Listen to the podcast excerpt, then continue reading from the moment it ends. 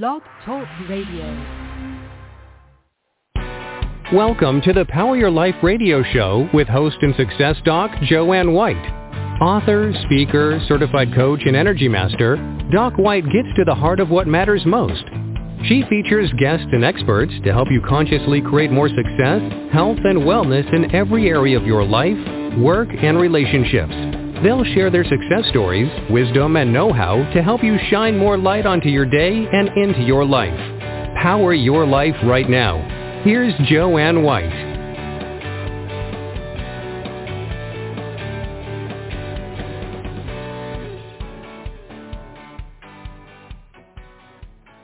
Hello, everyone, and thanks for joining us today. And I'm Dr. Joanne White, and I'm very excited because I have a special guest and what he stands for and what he's doing I'm very, very passionate about, and I think we all need to pay attention and hear what's going on in our world and how we can shift it. I'm sure we all know what's going on in our world, but how we can shift it is a whole other question. And I think my guest, Joe Weston, has some wonderful answers. Joe is an international trainer, an author, a lecturer, consultant, coach, professor, and above all else, an advocate for lasting peace. With a career that's spanning 30 plus years in the fields of conflict prevention, leadership, stress management, and communication, Joe is a highly sought after facilitator for individuals as well as corporations, government agencies, and nonprofits all around the globe. As founder and owner of the Weston Network, Joe and his international team provide trainings, consulting, and coaching based on his methodology called Respectful Confrontation and Resilient Power Leadership. Through this network of 30 plus certified trainers, allies, and collaborators in the United States, Europe, as well as the Middle East, and people from all walks of life have greatly benefited from government agencies, law enforcement, educators, healthcare workers, parents, young adults, you name it. In 2020, Joe founded the Fierce Civility Project, a nonprofit that further carries out Joe's programs and messages across all sectors. His book, Mastering Respectful Confrontation, A Guide to Personal Freedom and Empowered Collaborative Engagement, has sold well worldwide. Joe's newest book, Fierce Civility, Transforming Our Global Culture from Polarization to Lasting Peace, is also very exciting to me. Joe writes a regular advice column, Ask Joe, for the United States-based online magazine, The Fulcrum. Welcome, Joe Weston. What do you not do? Hi, Dr. Joanne. It's great. it's great to be here. What do I not do? I'm not. I don't knit. I don't knit. Neither I do, do, I, thank goodness. okay, not and I have nothing against knitting. It's just something I don't do. Well, that's okay. Now, to all the people who knit, we love we love what you do. We love you. Okay. Yes. You are amazing. so, I mean, everything that you're doing is. So, I want I want to have our listeners start with your beginning journey. How did you get into all of this, and why? Well, it's a that, that that's it's it's it's a good journey. It's an interesting journey. Uh, so so I mean, I've been uh, I'm passionate about this work that I'm doing, as you've mentioned, around the world with facilitation and coaching and consulting and writing, and uh, um, both uh, bodies of work that I've developed, respectful confrontation and now fierce civility. People often ask me, Joe, why are you always seeking out the challenges and the conflict? And um, and I say that it starts with my roots growing up in Queens, New York. Uh, and, and, and as you know, Dr. Joanne, that uh, I, I experienced that just living in New York every day was an examination of confrontation and conflict. Just mm-hmm. navigating, um, right? Just navigating the energies of so many people that, to, to deal with that. And so there was that. So just learning at a young age how to navigate that. But at the same time, I do come from a pretty challenging, volatile family situation growing up. My dad spent some time in jail when I was around 12, um, and other things that I had to deal with, and it was expected that I would fight, and and even in the midst of all that, there was a part of me that had this deep question within myself: why is it, even though we know better, even though we're a relatively intelligent species and we have all the information we need at our fingertips and we've done remar- remarkable things in outer space, in the smallest of atoms, and so technologically we're pretty smart, but why is it even though we know better, we still have arguments and fights, and on a larger scale, crime and war and hunger and oppression? And that has been the driving force in my life, deep in my heart.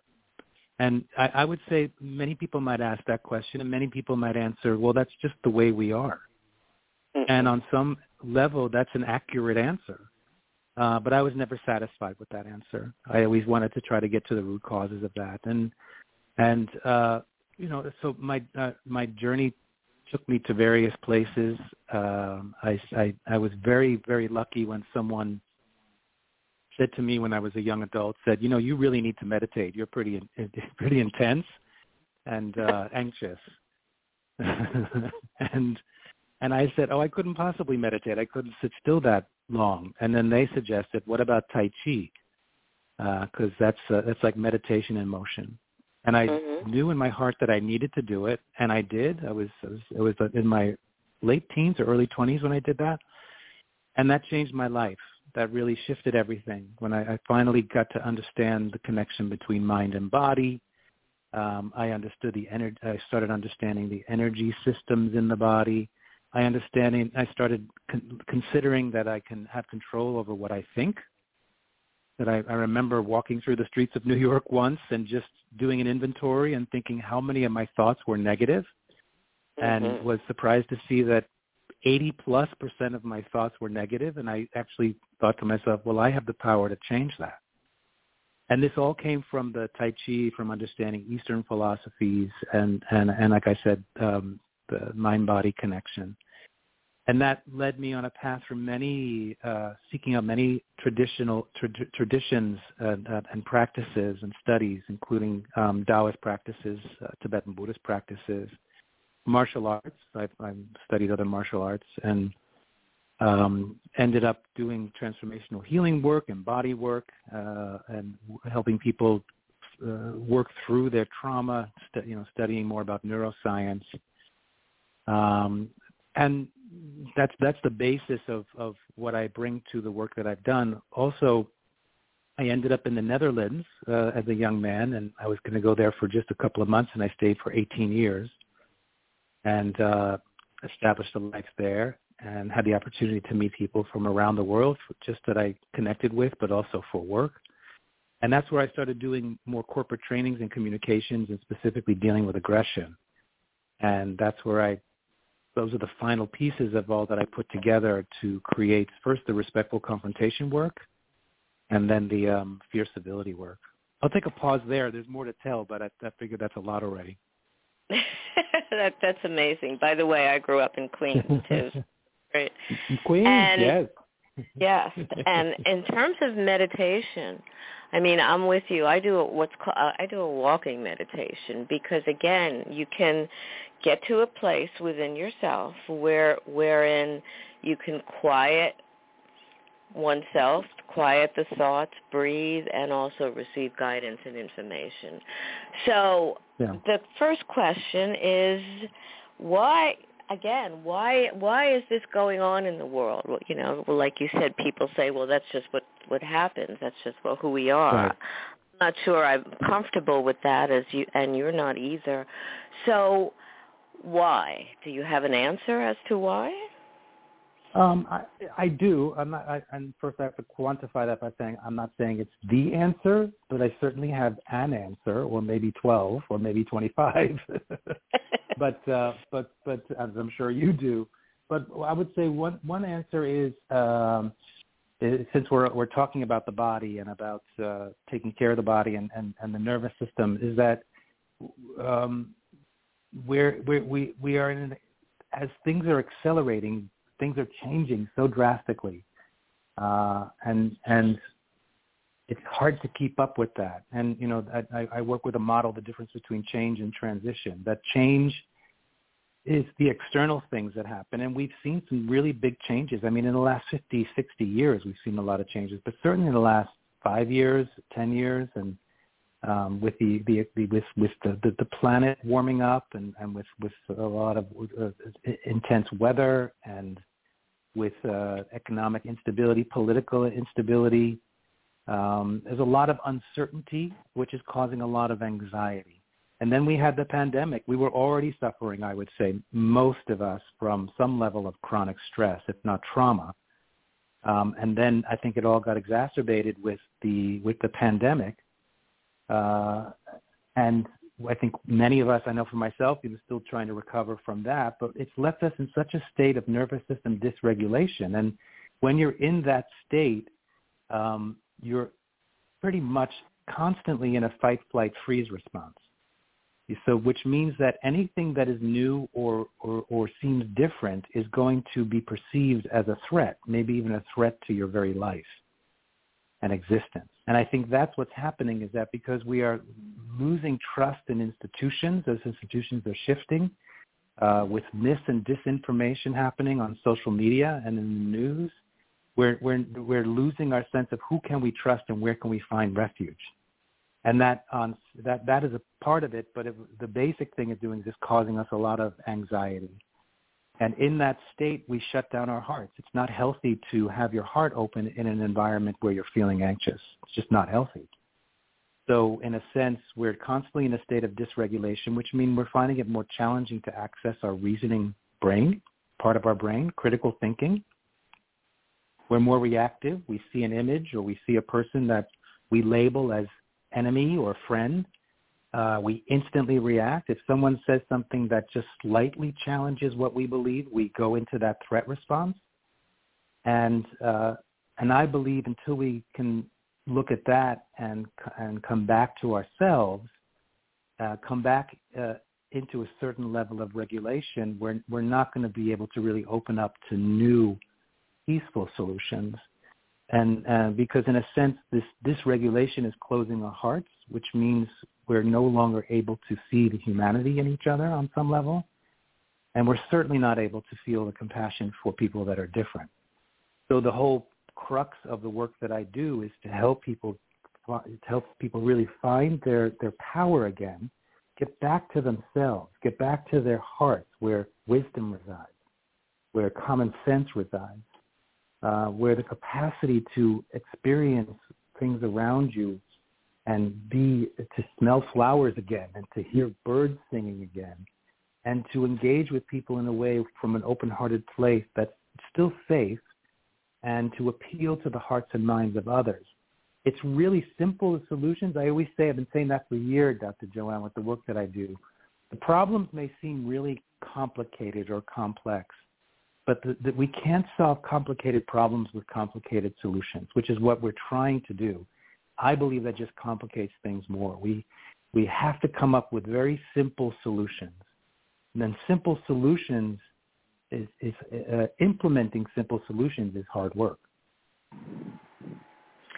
Well, I'm I'm totally in agreement with with everything that you're saying too, because I also believe in a heart-centered approach, and that we have to look at people not not differently but but see this well see the differences but in in a respectful way and appreciate and and actually celebrate our differences and really come to a place within ourselves of peace and comfort. And that's important too. So i under you know i understand everything that you're talking about in terms of why people are behaving this way and the uncertainty and, and the fight and flight response and whatever but there like you said there is another way. And and and that responsibility i mean isn't that responsibility on some level more personal to be able to access your heart-centered beliefs to be able to get peaceful? And and if that's so how do we create that globally Beautiful question. I, I, um, one of the concepts that I have is that cultural transformation must start with personal transformation. Or you could reverse it and say personal transformation is the first step to cultural transformation. If you want to see transformation, if you really want to see lasting peace, lasting transformation, it has to start from the inside out.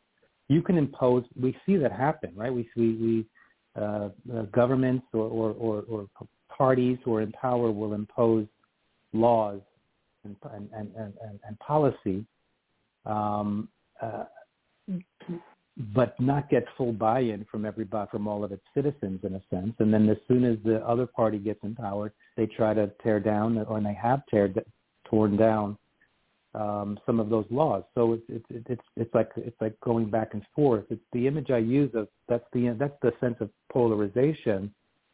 Is the is there's a stagnation in the polarization, like two rams who are ramming their heads against each other. Just keep pushing and pushing. I'm right. No, I'm right. No, I, I'm I, I want to win. No, I want to win.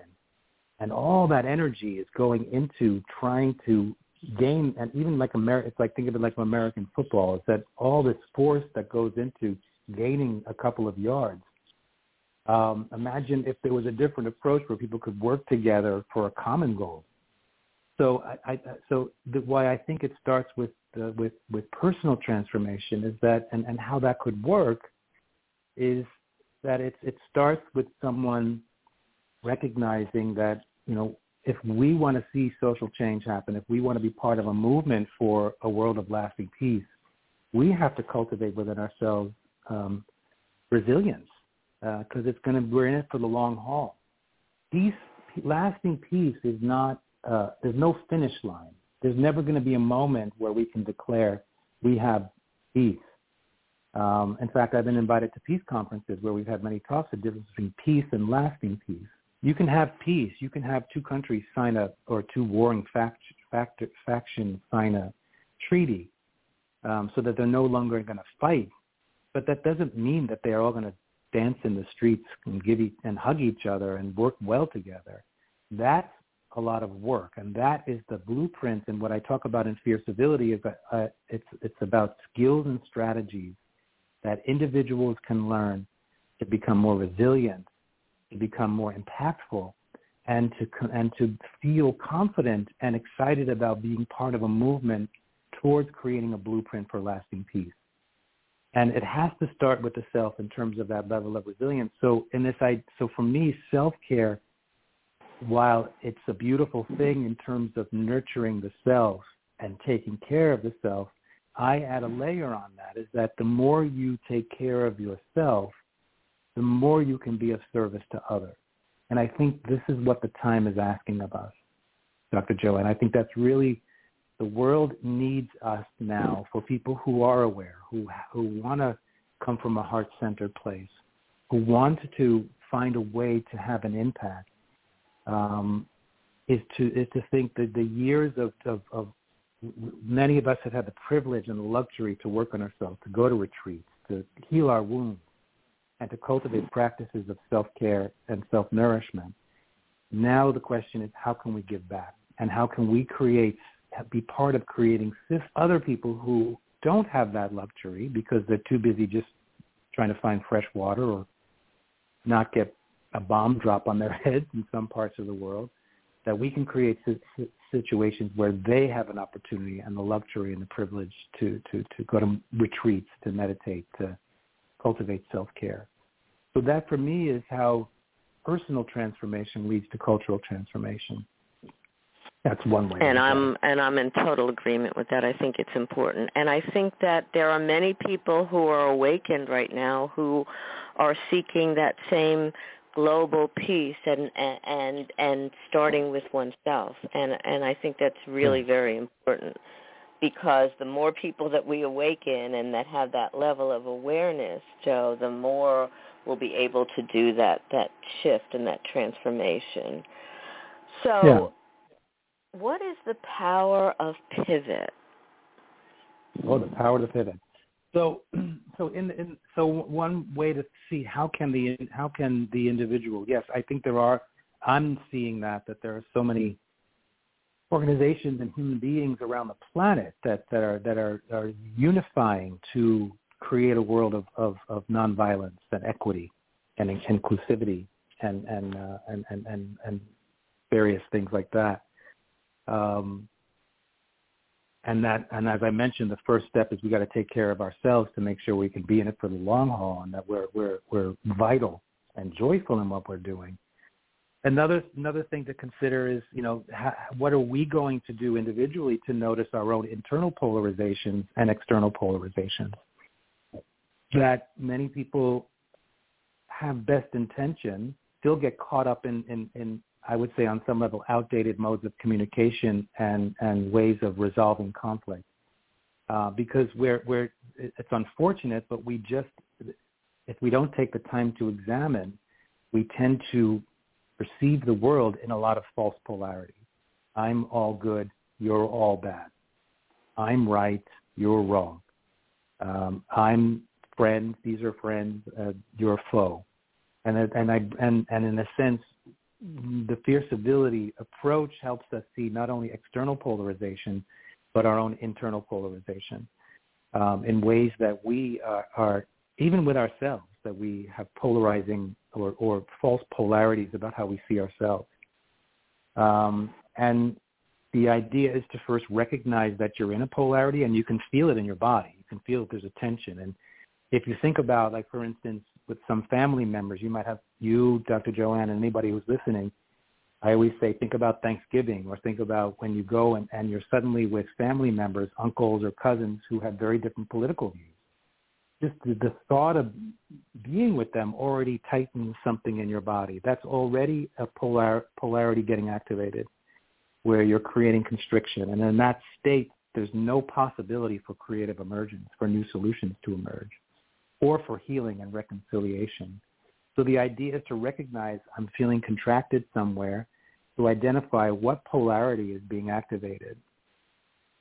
And then in that moment to try to find a pivot, try to find a way to not uh, run away from it, not fight it, but simply shift it, even that little bit. That makes me think of, I, I, I get this from the martial arts practices, particularly Tai Chi and Aikido, where um, you learn how to use the force of your opponent instead of just learning how to kick and punch and be aggressive and use brute force. You learn how to stay present and soft and flexible and grounded, so that when a force, when when the force of the opponent comes, instead of again going into fight, flight, freeze, you learn how to use that force actually to get you deeper into connection, um, and that's a pivot and uh, and, it, and and and and it can be something as simple as I can give a quick example. May I give a quick example? Oh, sure. Go ahead. Yeah. Um, yeah. I bring this up in my book of a, a, a client of mine who I was who I was coaching in the Fierce Civility Method. She was a she uh, was hired to be the vice president of a big company in Europe, and she um, um, and when she started, she inherited this project. The big, the, the, they were going to do a big renovation in, in a part of a uh, of a city, and she uh, went to a meeting for the local uh, officials to talk about this project. She walked into the room, and, and there were six men there. And as soon as she walked in, they stood up and they started yelling at her, basically throwing all their complaints about this project. And she had, you know, she had to do her work. She, with her practice of fierce civility, she took a breath. She felt her feet on the ground. And what she decided to do was she slowly walked to her chair. She took off her coat and she turned to the men in a very light-hearted way and she said, um, good afternoon, gentlemen. Um, I'd like to do a round of introduction because I'd like to know the names of the people who are uh, bombarding me, in a sense, who are who are coming at me and that was uh, it. That's a pivot. It wasn't attacking them. It wasn't. It wasn't acquiescing. It was finding a way to address it that just shifted the energy. And what it did was it's a reset. The power of the pivot is a reset to get you out of the contraction and get you back to presence and connection so that you can then go on uh, with with the work. And it worked because it helped reset the situation um, it helped them look at their behavior. And, and what I say, which is really important with the work of Fierce Civility, is she disarmed their strategy of attack without mm-hmm. disempowering mm-hmm. them. Beautiful. She didn't humiliate them. She didn't shame them. She didn't guilt them. Uh, and that's the power of the pivot. And you know, we, we it's important for us to do that, like you said, Joe, with ourselves. We have to really be not only self-aware, but really be able to examine our belief system, our prejudices. Many people, I mean, I, I don't believe that I'm prejudiced or whatever, but I remember one point going through an experience wherein I had to look at some old belief systems that were still buried within me that that made me think mm-hmm. wait a minute there's there's something i have to shift here and that's important yeah. by the way my family we're not allowed to talk about certain topics okay. because because of the disparity, the differences in, in terms of belief systems and po- and political yeah. whatevers, and and and yeah. so we're we just don't do that to keep the peace, and so we so we have a favorable time with one another. Otherwise, it could get yeah. really really crazy. But I love what what she did because again, it but when you're doing that with other people, that's also important. But but it has to start with with oneself, and and that's beautiful. Yeah. Let's talk about your first book, Mastering Respectful Confrontation: A Guide to Personal Freedom and Empowered Collaborate Engagement. So. Tell our listeners, Joe, a little bit about that book. Some of it you've been talking about, but but some of the main principles, and then we'll go further. Thank you. Um, so that that was that came out of this idea of just noticing, you know, so many people having good intentions, but still, you know. So the, the basis of the book is how uh, it's a method and a practice to cultivate the courage and the skills to stand in your power, speak your truth, get your needs met in a way where you don't get harmed and other people don't get harmed. And that's really mm. the key to it. Is that you know many people are really good with being respectful. You know, they're really good with um, they're the caregivers. They're the ones who keep the peace. Um, and then there are many people who are really good with confronting, who are just loud and, and, and, and speak their mind and get what they want. And one is not better or th- than the other, um, but there are, detri- there are detriments to both. If you're too respectful, then you're not getting your own needs met. Um, and, and you're letting people walk all over you. You can't set boundaries. Or if you're too confrontational, then – you're you're excluding people from conversation. You're not opening to new ideas, and you're shutting other people down. Maybe even be seen as a bully. so the work is like an like an sense of alchemy about bringing these two this what seems pol- like a polarizing concepts together, so that you are respectful in your confrontation, that you're that you're, you're courageous in being able to have difficult conversations, and that a lot of the work is helping people to understand that confrontations are actually ways to deepen relationships if you do it in a respectful way and to and to empower everyone involved. So this is the basis of the work that I do, particularly with the Weston Network, working with organizations, is helping organizations and family units or, or, or communities create cultures of mutual empowerment. And, you know, I started Respectful Confrontation as a tool for people who I felt had really something to offer but weren't frightened to step into their voice and their power. So there's a component about how to have difficult conversations, and there's a component about tapping into um, power uh, with a method that I've developed called the Four Pillars of Resilient Power, which mm. I borrow from a lot of my um, Taoist and, and martial arts training of exercises that help you feel power in your body that, that is authentic to you. So it's reorienting and reestablishing your authentic relationship with your power um, as opposed to an external idea of brute force or weakness. And you know, I think it's I, important to be able to access and be in our power, and it doesn't mean that that we have to be exert our power to anybody else. It it just means to feel it and recognize it and know, like you said, how to utilize it to to be able to be more of a beautiful force in in the world, and that's that's important. We need to bring you to my Thanksgiving. oh, I'd love to. If the food is good, I'm sure the food is good. I'll come. I'll mediate. I'll mediate with, uh, with the turkey and the stuffing. I'll definitely do that. That'd be fun. But um, so well, now you have another. You think, oh, okay. Go ahead. No, I was going to say one of the uh, just to, to add to your point is that one of the um, core concepts of respectful confrontation and even fierce civility is that it's in your vulnerability that your true power is revealed. Beautiful. And I think that's another important thing about what you're saying, and you know, and and, and another problem in the world is that for, if people feel within themselves that they can't take care of themselves or they don't feel powerful, then they're going to create external displays of power. Um, that um, and the more people need, and that can be gossip, that could be sarcastic humor, that can be uh, abuse, bullying. It could be how many guns you want. It can be you know all of those things that we're doing that um, give an external sense of power. To me, is from a place of compassion. I would say that's an indication that they need all of that because they don't feel powerful within and that the person who truly feels powerful within doesn't need all of those external things. They're more authentic, right. they're more open. Oftentimes a bully is someone that, that is disguising oneself, himself, herself, um, by presenting a powerful force when with when really within themselves they don't feel that way or they've been abused or there have been other kinds of things that that's happened beforehand. So it, it's so very important to recognize that. What does it mean? What does fierce civility mean? To some people it would be kind of like isn't that an op- opposite? How do, how does that work? Right.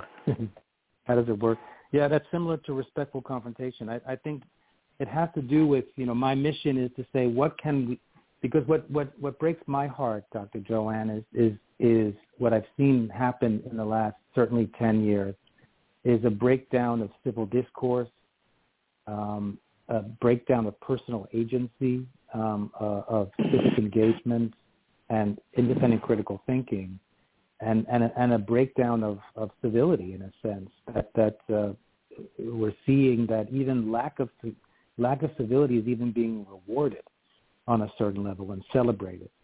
and uh, the, the whole appeal of what I want to do to appeal to the hearts and minds of others is to say, no matter what your political views are, no matter what your religious views are, no matter what you believe about any issue, if you have the core values that civility, that being kind and being generous are important, then it's important for us in this time to what, do what I say is um, find new alliances in surprising places.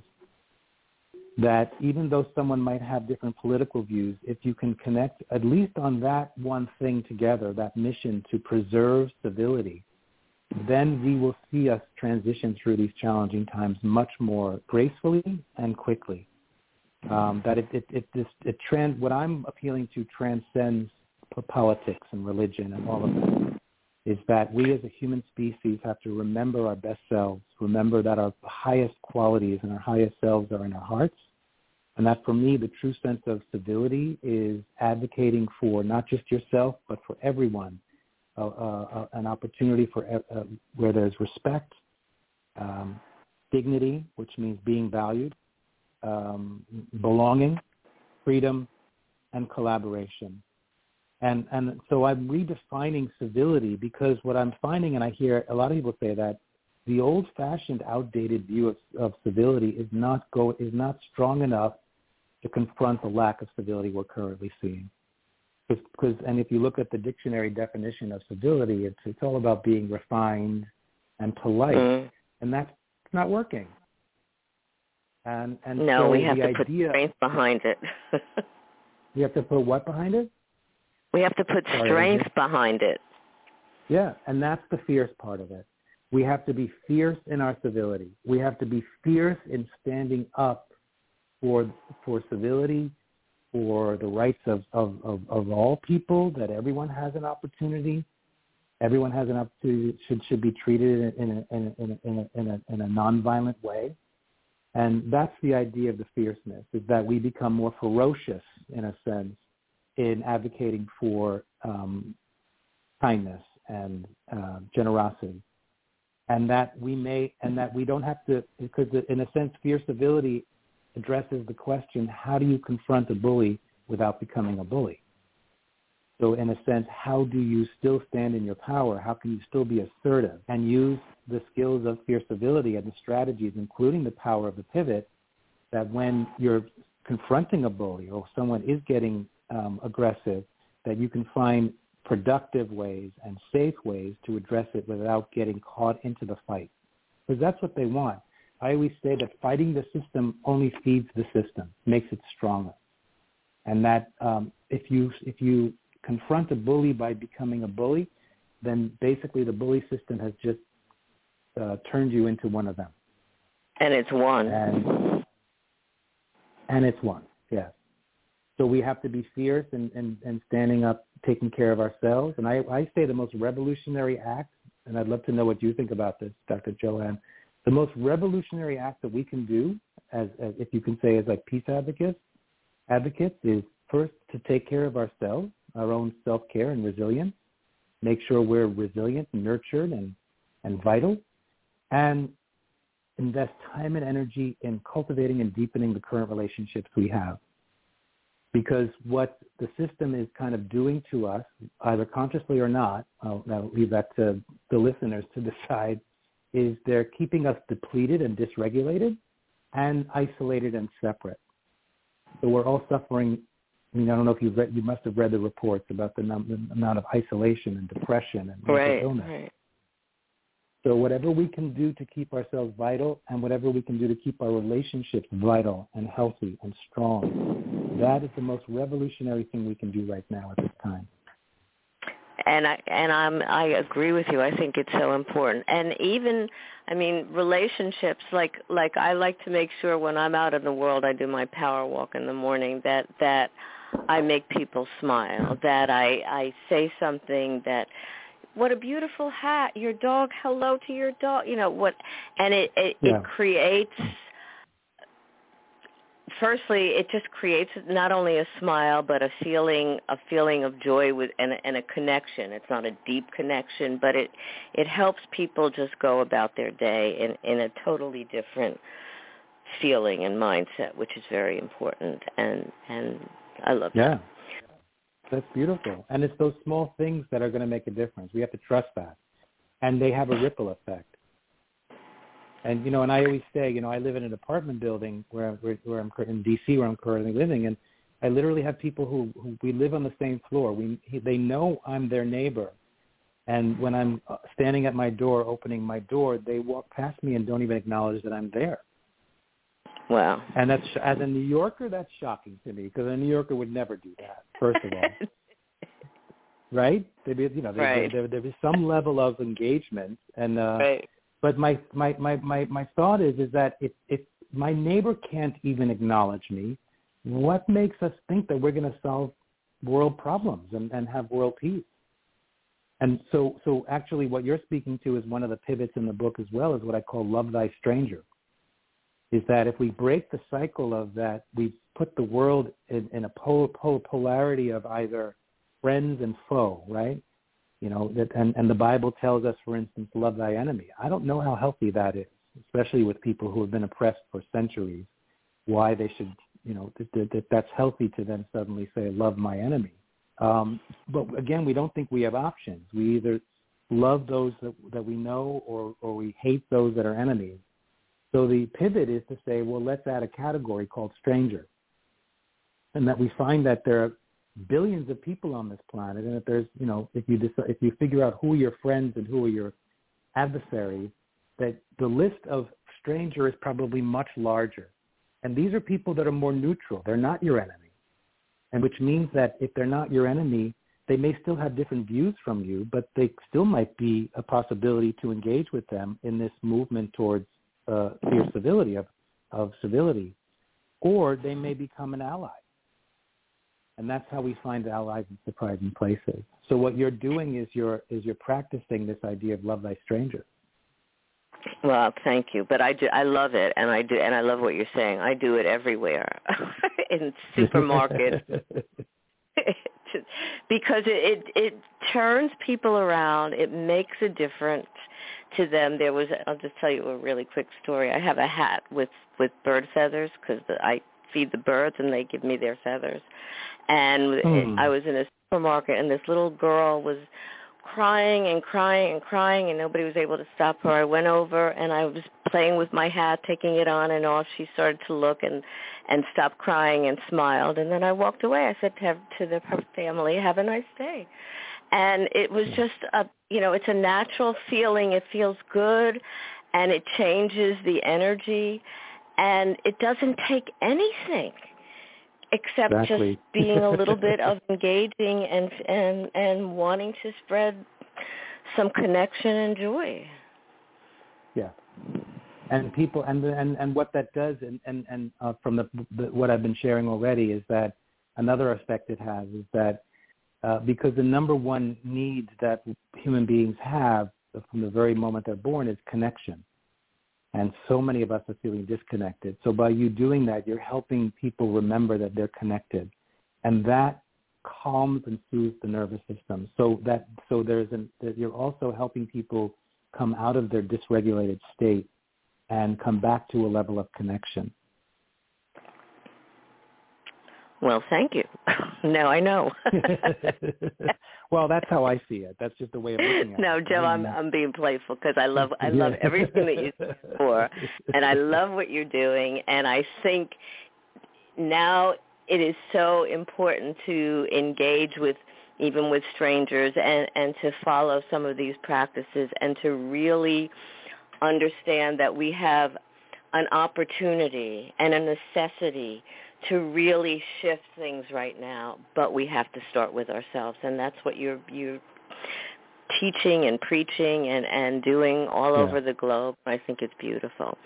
So tell Thank our you. listeners how they can get a hold of you, find out more about. Oh, well, talk a little bit about the project, the Fierce Civility right. Project, and then well, we'll go. The, the last thing I would, yeah. So so um, it's, it's the way you said that was so beautiful and and and and it, in that what what as you were saying and as we're saying that is if people can see that how much power they already have this moment to shift things and make change. That could bring them more of a sense of hope. And in fact uh, one of the major parts themes in the Fierce Civility book is what I call the six step pathway to hope. Mm. and I'm often asked Joe do you really have hope for what's for for what's happening in the world, and I'll and I'll say, I may not be optimistic, uh, you know, for what might be coming or where how things are going, but regardless of that, I have hope. I have hope in the human spirit, and I have hope in you know the very people like you and your listeners and people who can see that every little thing you can do can make a difference. And the Fierce Civility Project um, was set up as, as a nonprofit uh, you know, the Weston Network is a for-profit where we work with organizations, and the, the Fierce Civility Project is set up to actually do mediation with, you know, uh, in communities where there are challenges happening with different disparate groups, for instance. Um, I've created a, a foundational uh, program, a, a workshop to teach, because the whole Fierce Civility approach is based on skills and strategies. It's not theory. It's not under, It's not data it's what every human being can do right now to to rewire their nervous system, to cultivate new habits, where they um, where they can become more resilient. They can feel more grounded, um, more safer, uh, more grounded uh, in this on the planet in this time, and and see how they can slowly increase their impact to be of, of, of benefit to themselves and others. So the Fierce Civility Project is part of that. I do. I also have an ambassador uh, Civility Ambassador training program. The idea is to train people to then go back into their communities or families and share these skills and um, to, to, to, to, foster more nonviolence and, and more reconciliation and healing. Um, the idea is eventually to go into, you know, and, and I've done work around the world. Um, I've worked with uh, incarcerated men to teach some of these principles. I've worked with severely wounded combat veterans uh, with PTSD and teaching them how to reorient and communicate in a more effective way um, and work through their own trauma. Uh, and I've done a lot of work in the Middle East, working with women's rights organizations um, mm. and creating programs there, and and work with a lot of social justice and, um, um, organizations here in the United States. So that's that's that's how the work goes from the personal to the more the the the, the societal, the collective. Um, to, to bring these principles. And, and, and again, it always starts with how to empower there are so many remarkable people doing great work. My hope with Fierce Civility is to um, offer these skills and strategies to help them upgrade their capacities and their skills so that they can actually get more done with less time and effort. That's really the key. Beautiful. And and and, and even for individuals who aren't committed to like big social change, you know, how can you feel more more vibrant and thriving and uh, and, and and and particularly in your relationships and how can you um, be of benefit to those that you engage with, your friends, your coworkers, your family, your neighbors, uh, to create a culture of mutual empowerment. Um, and if that resonates with you in terms of um, your core values, then then um, both respectful confrontation, but more even more so, fierce civility offers a pathway to do that. I'm in. Woohoo! so tell our listeners so how they can find out more, how they can buy your books, how they could connect with you, and maybe even take, you know, be involved in some of the projects and the trainings. Right. Right. So, um, so there's two, two websites you can look at: joeweston.com, which gives gives you an overview of all the work I've done, the work I'm doing with cor- corporations and organizations, and also even the the more social change work community uh, work. Um, there's also fiercecivility.org, which you can which you can look at and um, and find out more. And uh, just check our calendar. You know, we we are we're slowing down for the summer right now, but uh, we're going to be doing some more workshops, respectful confrontation workshops, fierce fierce civility lectures. Um, you know, check to see where I'm where I'm actually doing book signings or lectures or where I'm teaching workshops. And it and I also do consulting and coaching, and I have my certified trainers are also uh, coaches in the work that I do. Um, so I would just say check the website, and if there's and if it appeals to you in any way, then just send us a note um, and see how you. You're always looking for volunteers. We're of course always looking for donors. so um, if, you, if, anybody out there is interested in supporting us in this mission, please uh, please get in touch. Beautiful. Well, Joe, you are a gift, and thank you so much for everything that you're doing and for who you are and what you stand for. That's important. I want to share something with you. I have a background in working with, with children with special needs going way mm. back. And I remember a couple of years ago, I'm sitting in a diner waiting for a friend, and this this man comes up and talks to every every peop, every person, every that's sitting in a booth. His son had Tourette, has Tourette's, so he had a lot of outbursts, and he was apologizing to everybody at the booth. And I was thinking, isn't it a shame that he had to feel the necessity to, and maybe you can shift this, he had to feel the necessity to kind of explain what his son was going through, you know, to who his son was so that that mm-hmm in a way keep people from being upset or angry or whatever. And I thought, wouldn't it be better if if we just were an, an accepting of again of somebody who was different, of somebody who didn't fit into whatever the so-called norm is or whatever, and just be respectful and accepting. Yes, that's beautiful. Beautiful. I thought and, you, you would, and comments to that. Sorry. yeah, no, I, I, I, think there's a there's a both and in that. I think it's and, and that's the beauty of it is that you can be more inclusive, you can be more respectful of others, and you can still maintain your own boundaries and and check in with yourself, make sure you're safe and or, or whatever, and and and that's where, um, mm, you know, so it doesn't have to be one extreme or the other. That you let you know that you know you're accepting of everyone and let people walk all over you um, or you or you have a hard line and just don't accept anybody. I think it's possible to yes to to be more gracious and to give more space. That is, uh, we are all different, and this young person is is it can't help what they're suffering with, and if it's inconveniencing you, um, you can still be gracious and give them the space to be who they are. And if it's too much for you, then you set boundaries and you go elsewhere. Beautiful. Uh, I, I, think that the, the, the, the, the, I think that's important is, is, is, is both aspects. I agree. Well, again, thank you so much for everything that you're doing for who you are and for helping to promote more peace and not only in our world but within ourselves and with our connections. So thank you and have a beautiful, blessed day, Joe Weston. Thank you, and thank you for the beautiful work you're doing. Thank you. I appreciate it. So think about everything Joe Weston said. I want you to really pay attention and, and focus moment within yourself may we may have some outdated beliefs, anger, hurt, whatever, but it's up to us, as Joe said, to really be able to shift that. So when we are doing that for ourselves, we're better equipped to do that in our world and in our our relationships with with family, with friends, with strangers. And it doesn't take much to go out in the world and to be kind. It really doesn't take much and it makes you feel good and the other people feel good too. So that's really important. You have the ability to take one step forward to empower yourself, to power your life. Even one step can make a difference on your journey. So t- do that today. Do that for yourself and have a beautiful day. And thank you for joining us.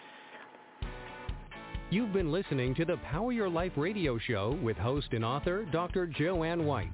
Listen often and spread the word about the upbeat show to enrich you and grow your life in the direction you desire. Listen again and again and visit docwhite.org for more information and find out how Dr. Joanne can benefit you. Thank you for sharing your day with us and stay tuned for more exciting guests and events to come.